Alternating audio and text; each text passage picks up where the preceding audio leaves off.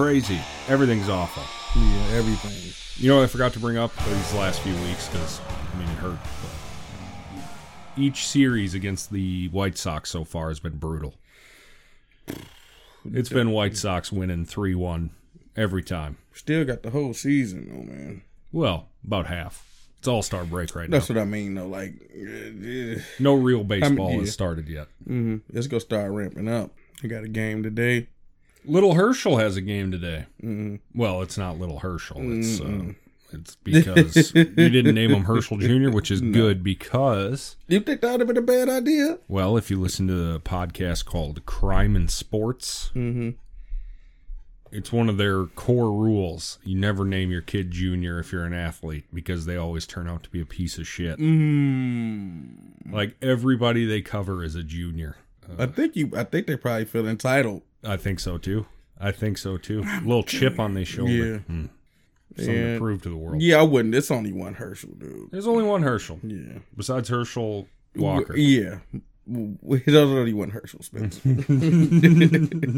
There's a lot of Herschels out there. Eh, It's it's a lot. Yeah. like the most famous one is old boy from Walking Dead. You think that's the most famous Herschel out of Herschel? The most no, the most recently famous. Oh yeah, yeah, yeah. Okay. Yeah. Yeah, I would say that's about it. I think so. Season two Walking Dead, even that's fucking. There's not a lot of people you go around old. life saying definitely Herschel, bro. It's not a lot. Mm-mm. And I always thought it was a black name, but when Nah. that dude was on there, I was like, "This is pretty." Really? You name. thought Yeah. that was a, well? Oh, and well, that's the guy, Krusty the Clown. Mm. That's his name, Mm. Herschel Kristolsky. That's it. Yeah. Yeah. Wow. Good. So is that I want? So Herschel was Jewish, or is that? Oh, you know what? I bet it might be Heschel. hey, Heschel. That's how Amish. Hey, Heschel. You ever been to like an Amish area before? Yeah. I know you have because you're from Illinois. Yeah, it's it's. I didn't know that that it's like blooming out there or something. Well, they're kind of thick, but not where You not in Chicago. But I will say this: when I was in eighth grade, we went to a place called Amish Acres. bro. Yeah. Mm-hmm. the check it was fire. I'm not gonna Oh, lie. I bet it was. and everything, everything was fire. I You bet know, it was. It was ladybugs coming out the cornbread, but hey, it's ladybugs. Eat around them. I, I, I think I ate the whole. eh, get that out of here. It's just a little extra Yeah. protein.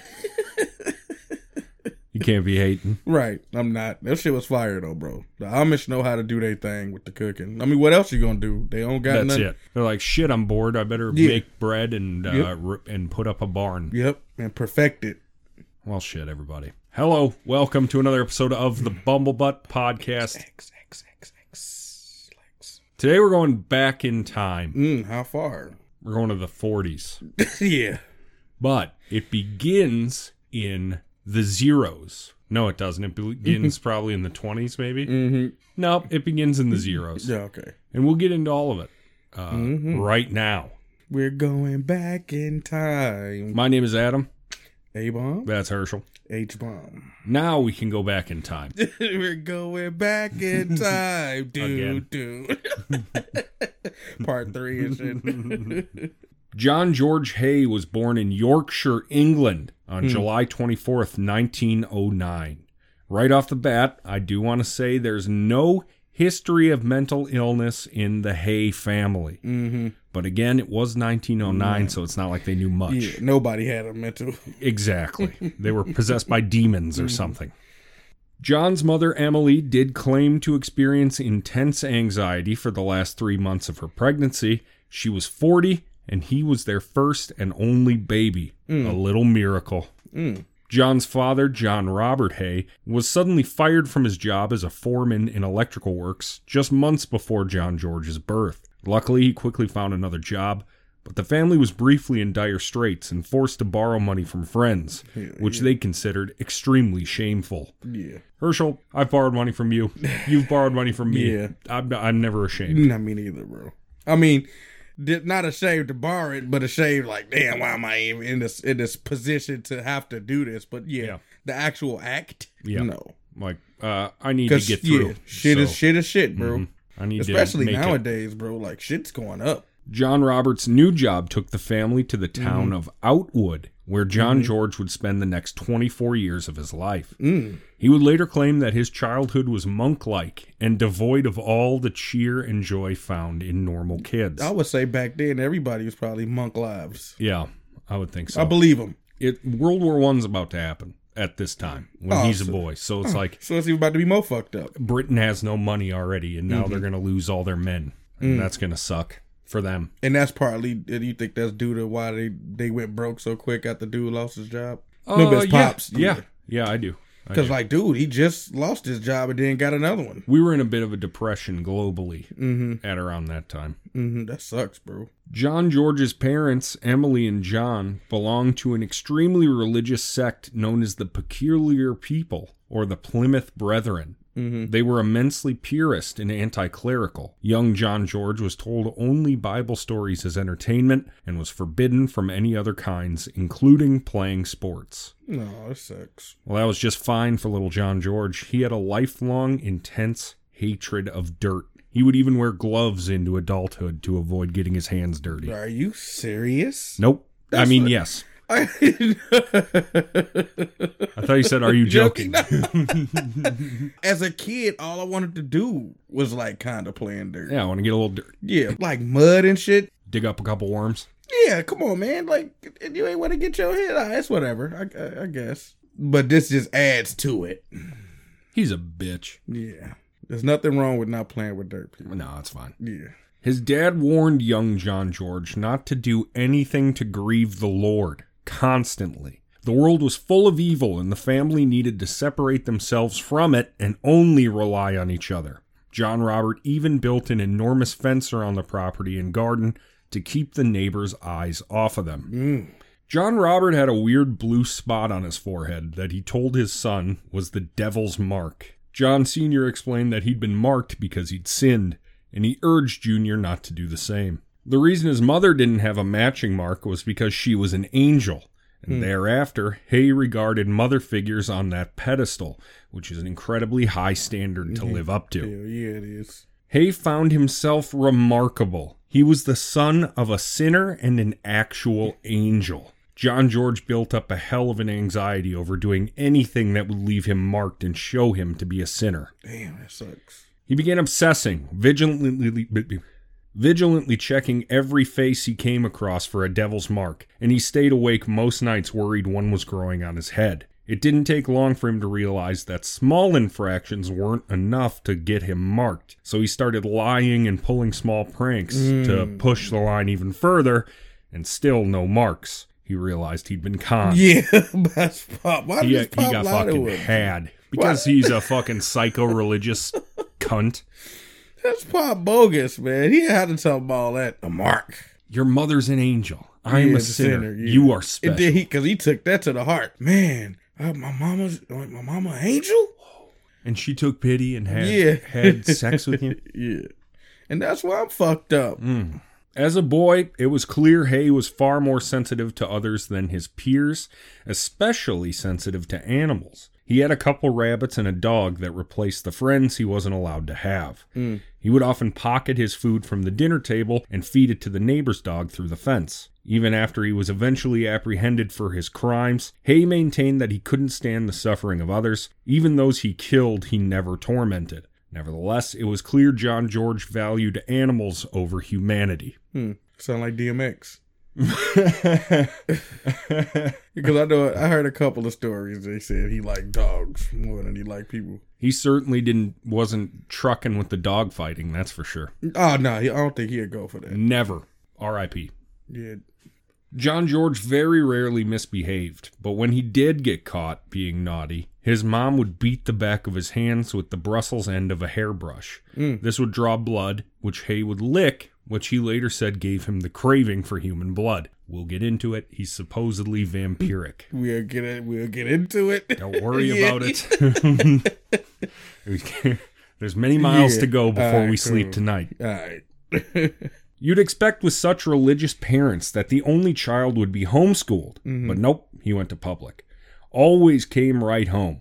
He didn't even want to mingle with the kids he was forbidden to. He retreated to solidarity where he felt comfortable, and also became a giant liar. To avoid distressing his parents and keeping everything copacetic, he developed the skill of anticipating what exactly his parents wanted to hear and saying it. He became quick witted and clever. I mean, we all kind of know what our parents want to hear, right? That's kind of the point of being a kid, Yeah, staying out of trouble by telling Yeah. them what they want to hear. yeah, yeah. Haigh's first love was music, and he learned to play piano and organ. He also joined the choir, which required him to attend services in an actual church in Wakefield, three miles away. Seeing structured communal religion was a culture shock. He was used to a much stricter version that was anti clerical. Mm-hmm. What I mean by that is his parents' religion hated priests, reverends, or any other gatekeeper that would try and insert himself in the family's personal relationship with God. Mm-hmm. John George began living in two different worlds with fundamentally opposing beliefs. Kind of sounds like how tornadoes are made. I'm surprised his parents would even let him go to something like that. From ages 10 to 16, Haigh participated in these services he'd been raised to believe were sinful, and his parents allowed it, thinking he was only participating in the choir part. He really felt like he was getting away with something, and he loved it. Psychiatrists would later say that this was the sociopathic turning point for the boy. He loved swimming in both. It's kind of like Barry. How Barry's a fucking killer Yeah, but he wants to have his other life as an actor, a normal life. Too. yeah, but he didn't want to kill no more neither though. didn't he? Because he kept doing it. He kept doing it to get us you right. You know what I mean? To get himself out really of sticky situations, but he was really because you knew you could just do it. Yep. Haigh also said the image of bloody Christ from the cathedral was bored into his mind. Mm-hmm. He'd meditate on it constantly, and he said this was one of his initial cues for bloodlust. Upon graduation, Haigh followed his love of British sports cars, taking an apprenticeship with a firm of motor engineers. Since the work was dirty, this didn't work for John George, and he only made it about a year. He tried being a clerk for a while and also hated that. I wonder what happened. Just oil started squirting everywhere. and He just got up out of there. "Ah, I can't, can't do take it. this. Yeah, yeah, Well, I can't take yeah, this. yeah. I can't take this anymore. I'll go. go. It was like, dude, it's just a little bit of oil. Part of the job. Yeah. You're a motor engineer. Haigh found pretty quick success as a writer for an ad firm and insurance agency. He learned about high finance and then betrayed his country and his supposed love of British cars by buying a bright red Alfa Romeo. It's Italian. Hmm. At the age of 21, Haigh had a very minor brush with the law. The cash box from his firm had come up missing, and Haigh was the prime suspect. They didn't have proof, so he was let out of custody, and no further punishment would come besides his termination. Yeah, for real. At this time, 1934 or somewhere very near, Haigh must have become aware of the French trial of Maitre Sarret, who was a French lawyer that had devised a devious get rich quick scheme that involved murder, insurance, and the disposal of bodies in sulfuric acid. Damn. Sarret insured a man who was dying and persuaded a female friend of his to legally marry the doomed man. She then took a healthy husband, decoy, to the insurance physicals to assure them he wasn't a health risk and was a good bet for them to insure. Then, when the doomed man died, all three of them would get a fat payday. Unfortunately for the scammers, the decoy husband blackmailed Sarret, who ended up killing him and his real girlfriend, then dissolve their bodies in a big metal tub of acid as well. If that was the end of it, Sarret would have gotten away with it, but he attempted the exact same scam with a new team and for more money. He was caught and sentenced to death. So he got he got away with the first time with all the bread, and he killed his accomplices. The decoy husband, but not the Oh, the de- woman okay, okay. friend. Oh, okay, okay, I got it. He killed the decoy husband and his real girlfriend. Yeah. hmm And they got the money then. So it was just him and the girl that got to split It all the did. bread. It did. They tried to do it again with somebody else. The same too. Yep. With another sick guy and another decoy husband, and somehow it all came apart for him. I'm like, well, I could tell you, our dude is still fresh at that shit. You know what I mean? Oh, Yeah, for sure. He's still, Yeah. yeah. He's gonna fuck it up. Oh, yeah. He You- hasn't had time to mature. Yeah, you just keep mm-hmm. going with the girl that you killed, cause she, That's it. yeah. Haigh believed he was much cleverer than that French prick, and he would certainly get away with it when he tried it. Hmm. In 1934, Haigh strayed from the family a bit and married a young woman who was a virtual stranger to him named Beatrice Hamer. She was 21, high spirited, and independent as fuck. He was able to initially impress her with his manners and charm. When he asked for her hand, she immediately accepted. Mm. They kept their approaching nuptials a secret from their families. Soon, Betty would have second thoughts. Another guest at the hotel they were staying at overheard her saying, Oh God, I wish it to be anyone else. the more she got to know him, the more she questioned his character and the actual source of where his money came from. However, even with all that, she went through with it and married him Mm-hmm. on July 6th. Yeah, he pretty much don't have a stable job. It's very idiotic. Mm-hmm. I mean, yeah, I guess. Because I guess when when it comes to marriages and shit, you definitely look for stability, I guess, right? And like a partner, someone you, you're good spending some time with. Yeah. But she, but it, this was back in, in the day, too. They they definitely listened to your dreams back then. Oh, certainly. Now they want to see that shit. Both sets of parents deeply disapproved of the marriage, but the Haighs let the couple live with them. The marriage lasted only four months, ending with John George getting arrested in October and sent to prison. Okay. She got off easy. While serving his sentence, Betty gave birth to a baby girl and immediately gave it up for adoption. Haigh saw Betty only one more time to briefly tell her they were never actually married as he already had a wife. Damn. This was a very strange lie that was never explained later. He, he wasn't married. Yeah, he's wanting to make her feel bad. He was legally married to Betty. yeah. I guess he wanted to just make her feel bad, I guess. Or just get away for no I don't know. Yeah, I don't know what's wrong with this dude. Herschel, go on. Ask me about the offense that put Haigh in prison. What what the fuck did this dude do? Hay had read about another case in the papers and wanted to put it into practice. He had become a purchasing agent for a car dealership slash repair shop. Mm. Not only that, he put in an option to buy the dealership with the financially desperate owners. Mm-hmm. During this option period, the commission of anything sold or repaired was whacked up evenly among the partners, mm-hmm. him included. Mm. Then, Haigh would use the name of the business to obtain blank hire slash purchase forms on cars. He would then forge someone's handwriting that lived close to the dealership to create fake purchases of cars that didn't exist. Mm-hmm. The company advanced the funds to Haigh, which he would sign and cash. He only got away with it for about three months before he was caught and sentenced to 15 months in prison. John George viewed prison as nothing but a quick setback to his new career, mm-hmm. saying, When I discovered there were easier ways of making a living than working long hours at an office, I mm-hmm. didn't ask myself about right and wrong. That seemed irrelevant. I merely said, This is what I wish to do, and as the means lay within my power, I grasped them. Mm. This was Haigh's first real punishment, and it would do nothing to put him back on the righteous path. Soon, his own superiority complex would lead him straight deeper into the shit. Mm-hmm. While in prison, Haigh was excommunicated from the peculiar people for his sins. He was absolutely shocked and gutted, and his mother told anyone that would listen that his excommunication had affected his outlook of the future for the worse. Which is bogus. Yeah, well, yeah. Like, dude, you, you drop him soon as he do something bad. What happened Oh, yeah. to forgiveness and shit too? Well, my dad got excommunicated from the Catholic Church for not uh, forcing my mom to convert from No. Lutheran. So That's they, they sent him a letter saying he wasn't welcome anymore. That's bullshit, bro. Hell yeah. They, I didn't honestly, I didn't think they did that anymore. I thought- don't think they do now. I think they'll do pretty much whatever you ask if you stay a Catholic. You know what I mean? Gee, funny. After prison, John George returned home to his parents' place and went into the dry cleaning business. Hmm. He actually made a hell of a good run at it until his partner was killed in a motorcycle accident. Oh, I thought it. Before you said motor accident, motorcycle accident, I sure was thinking, like, damn, he killed by him too? the post mortem liquidation of the business completely soured him. He Mm-hmm. was disillusioned and he left the comfort of his hometown for the hustle and bustle of London. Mm.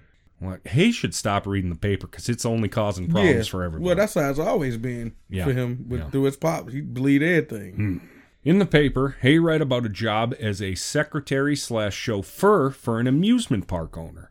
He applied, and this opened a whole new chapter of life for John George. His boss was Mr. William Donald McSwan, nicknamed Mac, who was a young man on the rise. Haigh never mentioned his past transgressions to his new boss. Why would he? Mac introduced Haigh to his parents, who immediately approved of him, and the two became fast friends. They both enjoyed zippy cars, flashy clothes, and taking in all the London nightlife has to offer.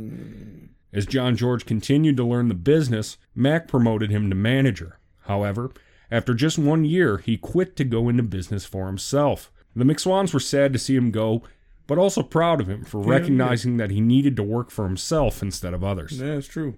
Well, Haigh set up a fake solicitor's office by using the name of a bigger firm and saying he had an estate to liquidate and some publicly traded shares in a big company that were priced to move. Since he was using a bigger firm's name and reputation, he found buyers for both that would pay up front. Of course, the goods were never delivered because they never existed, and Haigh cashed the checks and moved on. He rinse repeated this scheme in a few towns until, of course, the law would catch up with him. He was put away for four years. Okay, there we go. Within a year of getting out, he was back in prison for another 21 months for possession of stolen goods. While serving this sentence, he swore this would be his last trip behind bars. He wasn't going to turn his life around for the better, of course. He was going to target rich older women. Mm. That's where the real payday will come. Okay. He also learned all about sulfuric acid courtesy of his prison job in the tin shop. Mm. You can get a hell of an This- education in prison. yeah, you can. Especially, he's a fucking doctor by now with the amount of time he's spent there. He's got an eight year degree so far. How did this dude only spend a year of out of four years in prison? Didn't you say that? No, he did a full four. Four. Oh, okay. Yeah. I thought you said- And then I said within that year of being released, he got busted for 21 more months. What an idiot. With stolen goods too. He can't help That's himself. double. That's double dumb. He really can't help himself.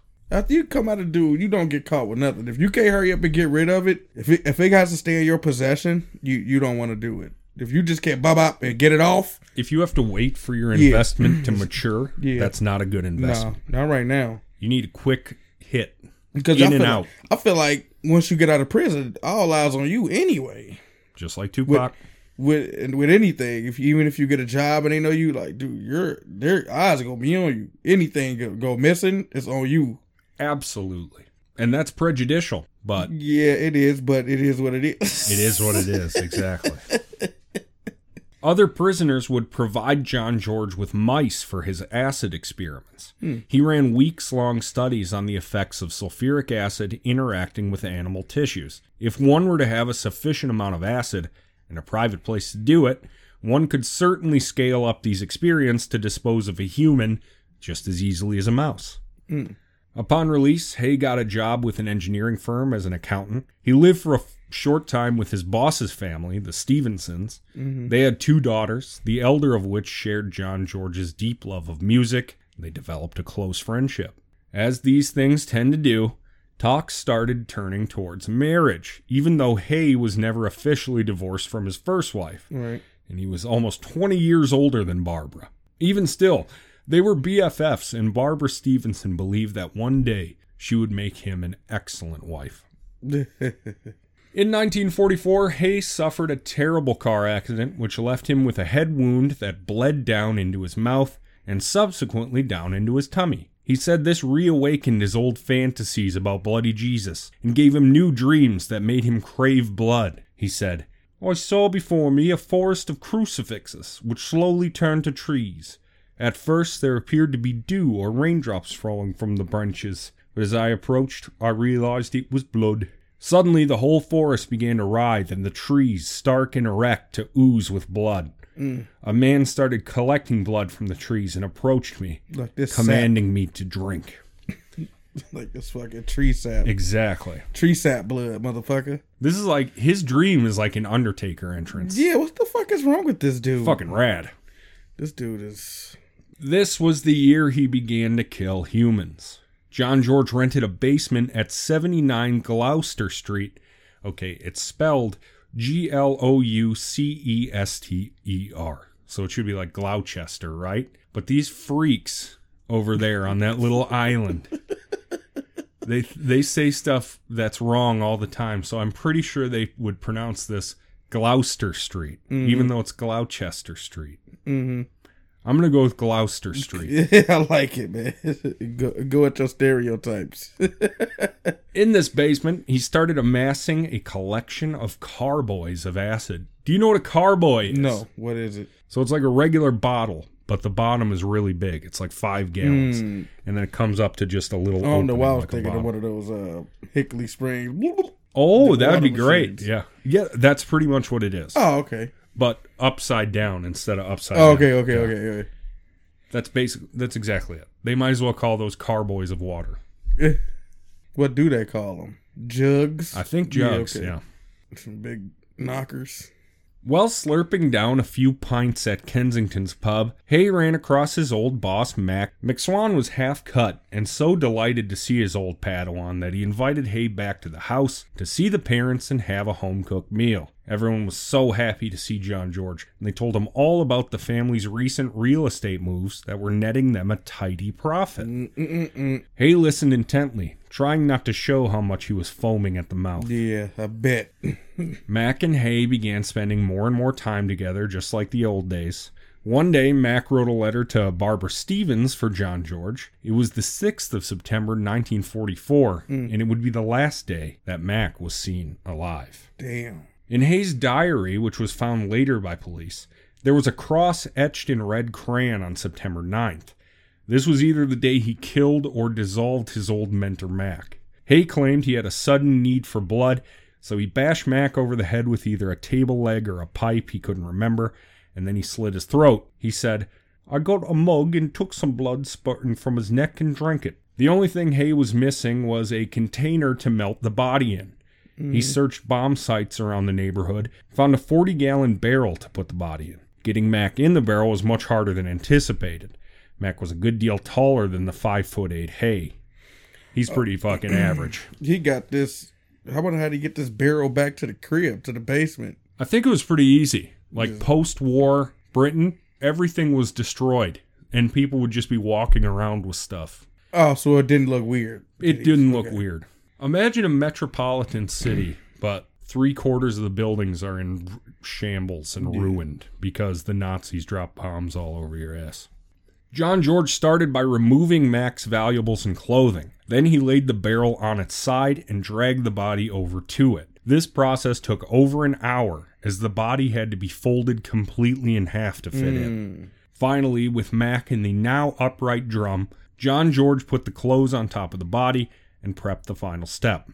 He put on an apron and gloves and went to fill a bucket full of acid. This was a long and awkward process because he had to keep picking up the carboy, delicately pouring it into the bucket. That would be a tough process. It is. Eventually, the fumes overtook Haigh and he was forced to bail out for some fresh air. It would be hours before the whole body was submerged in the caustic liquid. Mm. The acid went in the barrel with Mac ice cold, but it turned intensely hot as it reacted with the body's mm-hmm. moisture. John George put the lid on the drum, went home to pass out. While he rested, his former boss turned to sludge. Haigh returned two days later to check on his experiment. Cracking the barrel open, it smelled as you'd imagine. Mm. Wonderful. No, absolutely brutal. like this limoncello. It's like a limoncello LaCroix in here. yeah. It was far more congealed than he'd expected. It was like black porridge with red streaks all over it. Hmm. Haigh used a big wooden spoon to stir through and make sure he didn't run into anything solid. mm-hmm. He used the acid bucket to scoop the mac soup down a large manhole sized drain. To his complete dismay, there were large solid chunks stuck to the bottom of the barrel Damn. that he had to dig out and force down the drain. Damn. So he still got a body kind of. Yep, seems that way, doesn't it? Yeah. God, he's such a fucking moron. Because I gotta say, if that's the case, too, you should have just went and go pour some more acid in that shit. So, and he didn't do his job very well. Once everything was down the drain, John George was flooded with euphoria. He'd killed someone, and nobody would ever be able to pin it to him. No body, no conviction, as he'd so often say to former fellow inmates. Mm-hmm. Now it was time to claim Mac's possessions. But wait, wouldn't Mac's possessions go to his still alive parents? First, Haigh went to Mr. and Mrs. McSwan and told them their son had fled the country to avoid the draft. Since their son had brought that exact scenario up to them, they believed the trustworthy John George. Mm-hmm. He even sent fake postcards to the McSwans from Scotland. Then, the next phase of his plan kicked in. Haigh was learning and evolving. He He fashioned himself a tin mask to protect his face and lungs in the future from acid. He also bought a stirrup pump to transfer acid from the carboy to the drum, way easier than pouring it into buckets. Mm-hmm. Speaking of the drum, he cut two of them in half and constructed the halves into a steel bathtub, which he painted with several layers of corrosion proof lacquer. Two months later, the urge to try out his new toys was too strong. A middle aged woman from Hammersmith was killed, never ID'd. Now that his system was perfect, he murdered Mac's parents, the people who loved him and believed in him even after he quit their company suddenly. He killed them both with the same pipe, drank a mug of their blood, and dissolved them in his new acid bath. Yeah, yeah. He wanted to do that acid bath. After July 2nd, 1945, the McSwans simply disappeared. Haigh told their landlady that they'd gone on to live in America. He rifled through the family files so he could learn all about them and answer any questions that might come up. He also had all of their mail forwarded to him, including their pensions. Then he sold off their properties. Damn. Later, he'd claim that the father's blood wasn't enough to satisfy his craving, so he had to kill Mama Mac. However, the liquidation of properties and forwarding of Social Security certainly exposes the likely motive for his killings. Mm-hmm. Haigh pretended to be his old pal Mac and forged documents granting him power of attorney.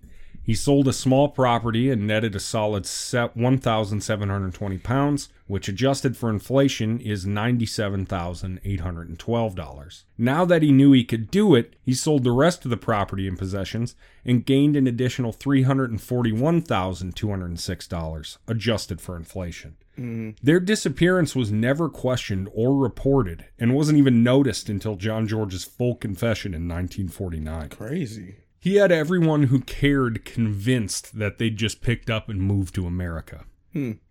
Nobody really cared about them.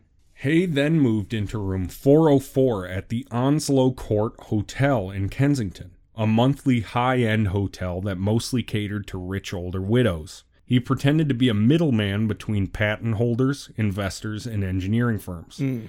He said his firm, the fictitious Union Engineering Group, had branches in four towns across UK.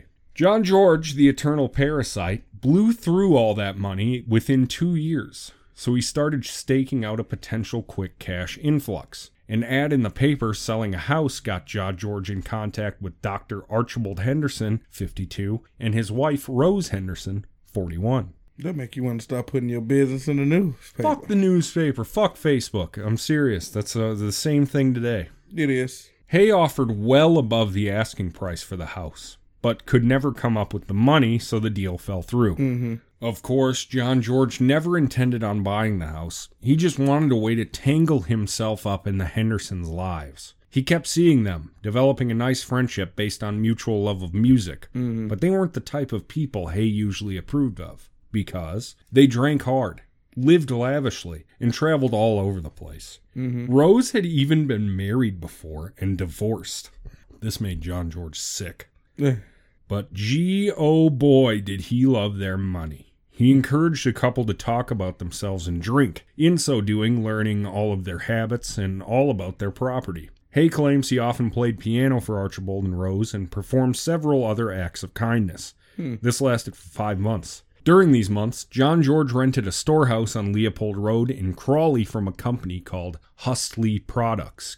He moved all his equipment over from the basement at 79 Gloucester. On December 22, 1947, he ordered three more carboys of acid. In February 48, Hayes stayed with the Hendersons for several days, during which he claims he had another blood dream cycle. Conveniently enough, this cycle started as his debts were growing critical.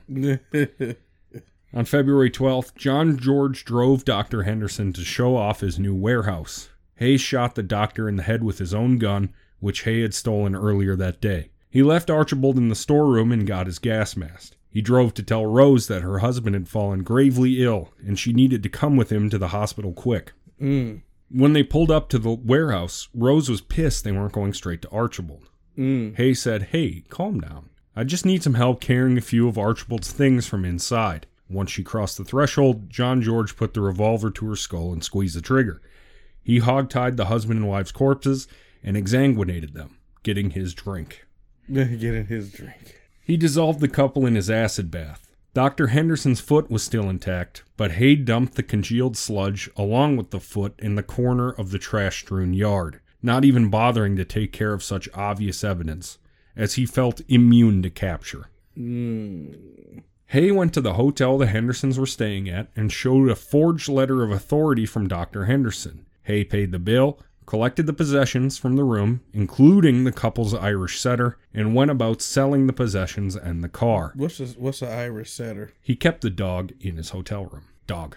Oh, that's it's, it. Dog. I didn't know what the fuck that was. Irish setter though. It's probably one of those with the little Don't even guess. bam. I'll look it up. I don't know.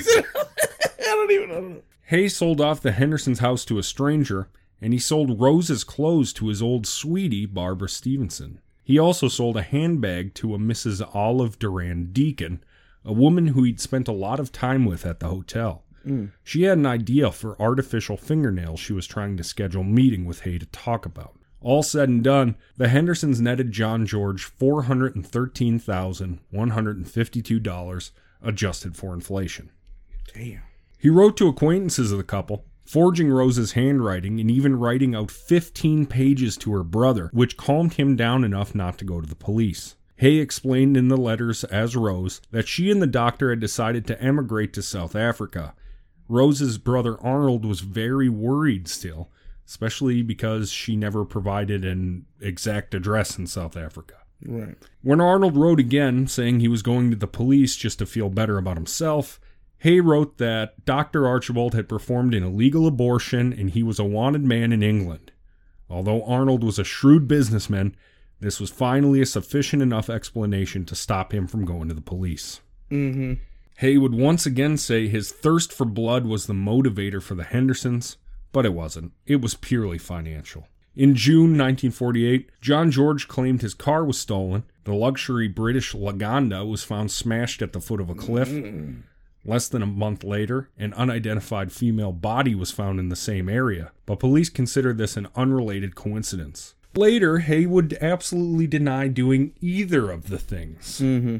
However, he did show the wreck to Barbara Stevenson and aroused her suspicions when he told her not to mention it to anyone. Also, several people remember Haigh saying he was tired of the car and wished someone would just steal it. Mm. He was well insured either way and used the payout to get himself a brand new Jaguar coupe. Ooh. By the end of the year, he'd gone through all of the 400,000 he'd stolen from the Hendersons and was once again in debt. He blew through most of his money gambling. One day while browsing through the paper, he saw an obit for the father of a former schoolmate of his. Haigh wrote a letter to the widow asking if he could come pay a visit. She thought it was just so sweet that he'd think of her after all these years, but she passed away before he could visit. Mm. No doubt he was going to kill and Yeah. financially ruin her. John George went around inviting several wealthy people out to his factory in Crawley, but got no takers. He was getting desperate. He owed money to the hotel and had borrowed enough to cover it, but now that loan was due in five days. Perfect time to finally take that meeting about artificial nails with Mrs. Olive Durand-Deacon. For real. Since he was a middleman for inventors and engineers, she agreed to meet him at Leopold Road Workshop on February 18th, 1949. Once she crossed the threshold, John George, of course, shot her through the head. Haigh then stripped her of her valuables, including her Persian lamb coat, and put her into the acid bath. He kept the coat. Mm. Two days later, Olive's close friend Constance Lane reported her missing. There's a first. Thank you, somebody. Mhm. A photo and description of Olive was released to all departments, the press, and hotel staff. Sergeant Lambourne interrogated the manager, who gave an unfavorable description of Haigh, as well as showing Lambourne the outstanding bill. Right. The inspector found it strange that this middle aged man was living amongst and associated most with wealthy old blue haired ladies. So he ran a background check.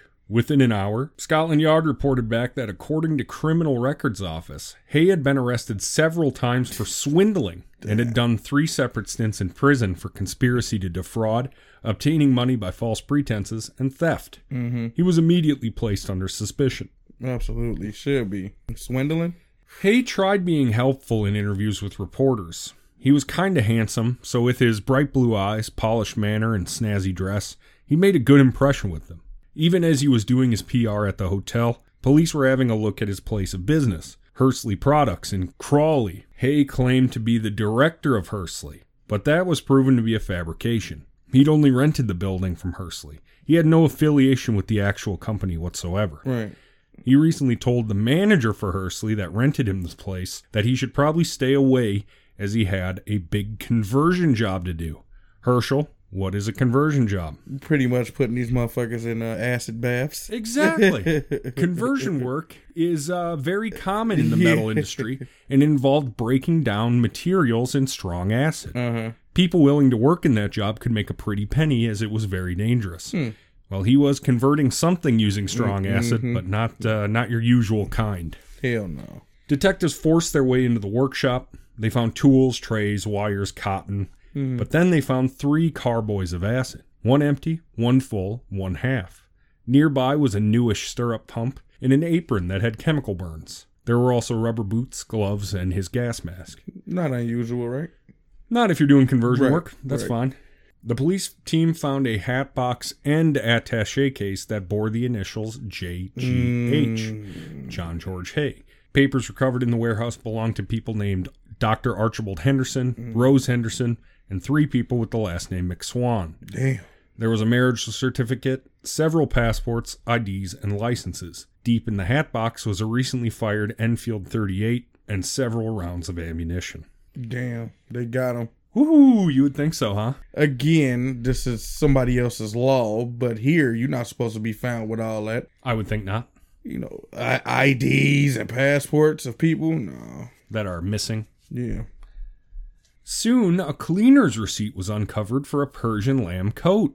They traced it back to one owned by Olive Durand-Deacon. In her hotel room, they even found patches of material in a work basket that matched it 100%. Hmm. That was all sent out to forensics.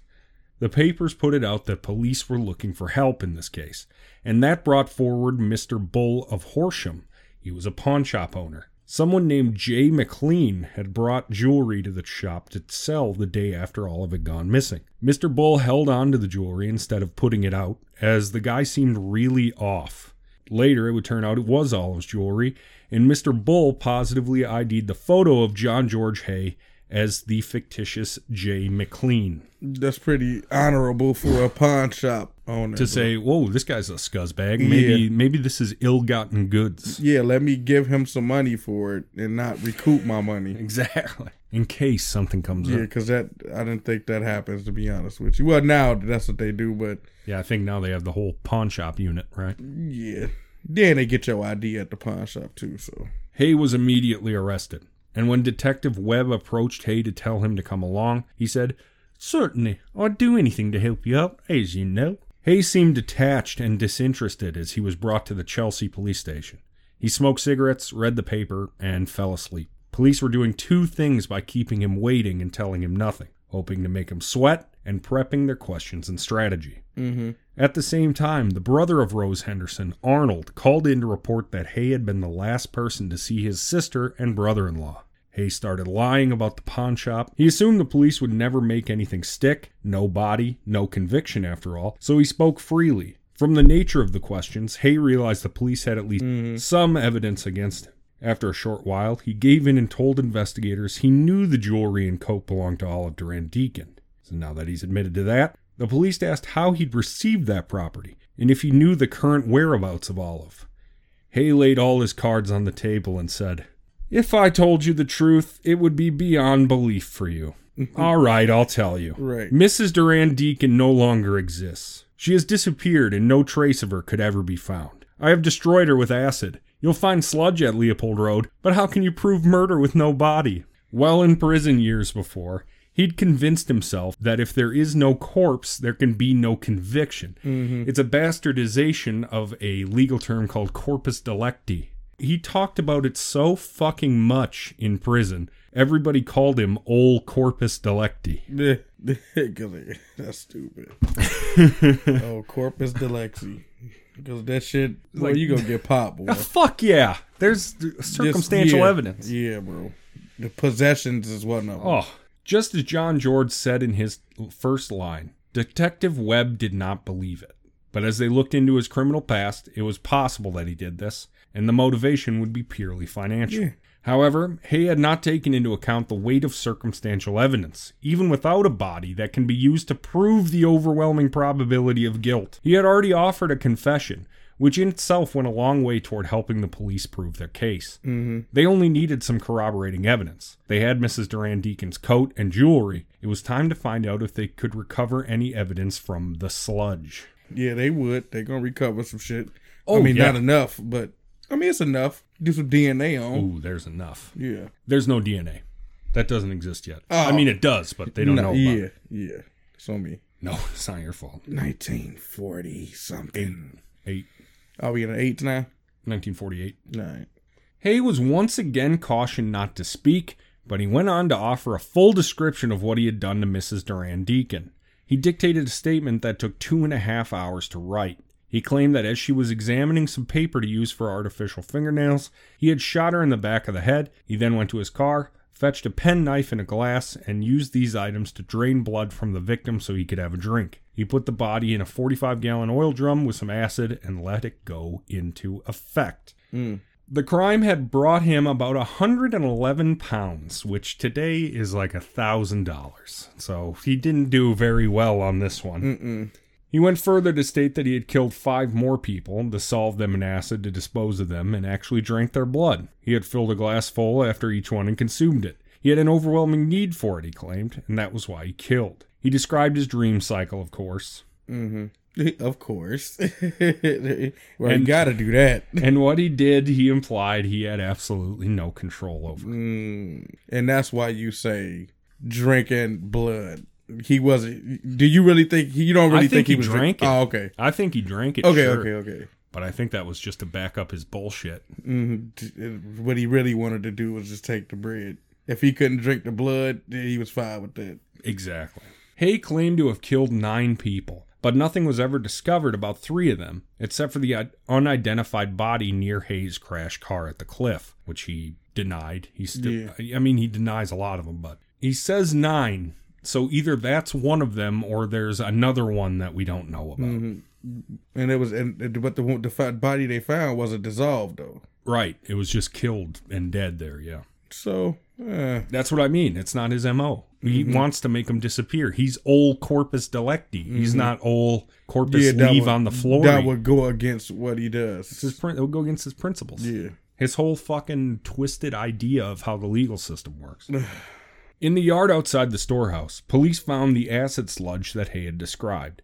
They also noted a lot of zigzagging marks from where someone had rolled and dragged something heavy over toward that area. The ground was covered in debris and the sludge was mixed up with dirt and trash. Its depth was some three to four inches, covering an area of four to six feet. Damn. The doctor's practiced eye detected something unusual, about the size of a cherry, which to anyone else might like look like one of the stones lying around. Mm-hmm. However, it was a significant find. It was a gallbladder stone. Damn. The acid hadn't dissolved it. Also embedded in the greasy, undissolved fat were some good specimens of human bones. One of these appeared to be from a left foot. Remember, he'd never destroyed that left foot. Yeah. Come back to Hano. The forensic team gathered 475 pounds of grease and earth to cart back to a lab for examination. Damn. They also brought in a 40 gallon green drum that had the same greasy substance inside. At the bottom of this drum, a hairpin was stuck in the grease. Mm. Inside the building, a fine splatter of bloodstains was noted on the wall, carefully photographed. The wall was then scraped for further analysis. The inspector thought the spray was consistent with someone getting shot while bent over the bench, possibly looking at paper, as Haigh had described Durand-Deacon doing. Tests indicated that the blood was human, but it couldn't be specifically grouped. Mm. But they still got him. For three days, the sludge was carefully sifted, and technicians had to wear rubber gloves and cover their arms in Vaseline to protect themselves from acid. The painstaking search paid off. What they found was 28 pounds of human body fat, three faceted gallstones, part of a left foot, 18 fragments of human bone, hmm. intact upper and lower dentures, Damn. the handle of a red plastic bag, and a lipstick container. Them dentures though gotta be good, right? Fuck yes. Even back then, right?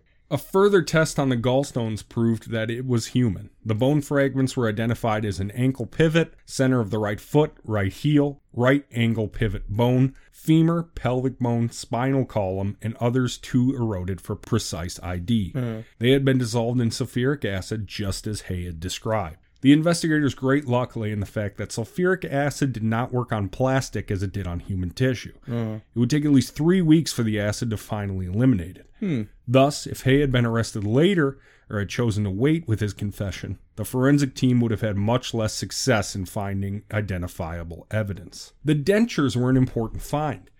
The team could now go to Mrs. Durand-Deacon's dentist to hmm. see if they matched. Mrs. Durand-Deacon's gum shrinkage problems had sent her to the dentist Helen Mayo on many occasions.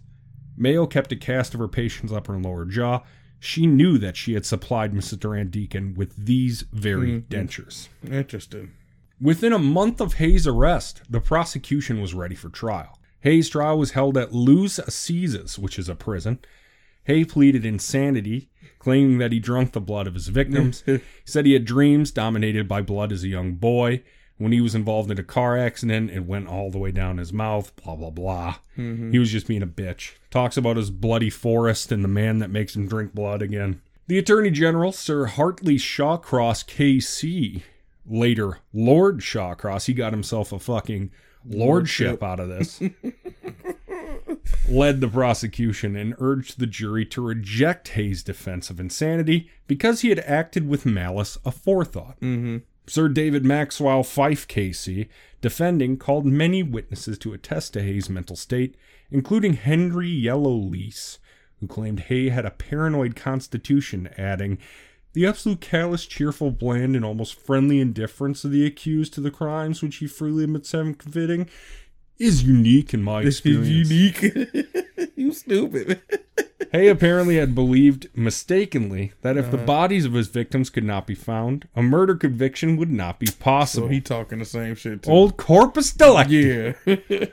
It took only minutes for the jury to find him guilty. yeah, bro. Mr. Justice Travers Humphreys sentenced him to die. On 10 August 1949, mm-hmm. Haigh had himself a brandy just before being hanged by executioner Albert And they Pierrepoint. hung that motherfucker. They hung that bitch quickly. It didn't take long. Yeah, yeah. They said, You, sir, are sentenced to die. Uh-huh. And then a month Yeah. later, he was swinging in the Yeah. gallows. they weren't playing. Not like here. Yeah. Yeah, they they they pussyfoot around. Uh, Scott Peterson's still Uh, alive. uh, politi- Actually, he got commuted, I what, politics. Politic. Oh man, God, it's crazy. Herschel, that's the story of the acid bath murderer, Yeah, he got caught because John George Haigh. He got caught because all that shit was money motivated. All. Once you draw that conclusion, yeah, it's over with. And he thought he was being slick, but No, he he was wasn't. being lazy. Mm-hmm. He was just dumping the sludge in his backyard. Man, if this motherfucker put as much as just starting his own shit, like and not trying to defraud everybody, he'll probably be on top of the world. Billionaire. Yeah, Elon. Musk. See, Yeah, yeah, Bezos. Yeah, Yeah. there you go. No. This dude, but he didn't. He wanted to just defraud and read the paper and, That's all he wanted to do was defraud and read the motherfucking paper. mhm, and think of ways to defraud people. That's fucking horrible. Yes, that's fucking. That's fucking. That's horrible. fucking brutal. well, listen up, ladies and gentlemen. Thank you very much for listening to another episode of the Bumblebutt Podcast. XXX. My name's been Adam. A bomb. been Herschel. H bomb. And Herschel's going to his boys' baseball game. So we're going to get the fuck out of here. And uh, we'll see you next time. Thanks a lot for hanging out. Bye. Bye.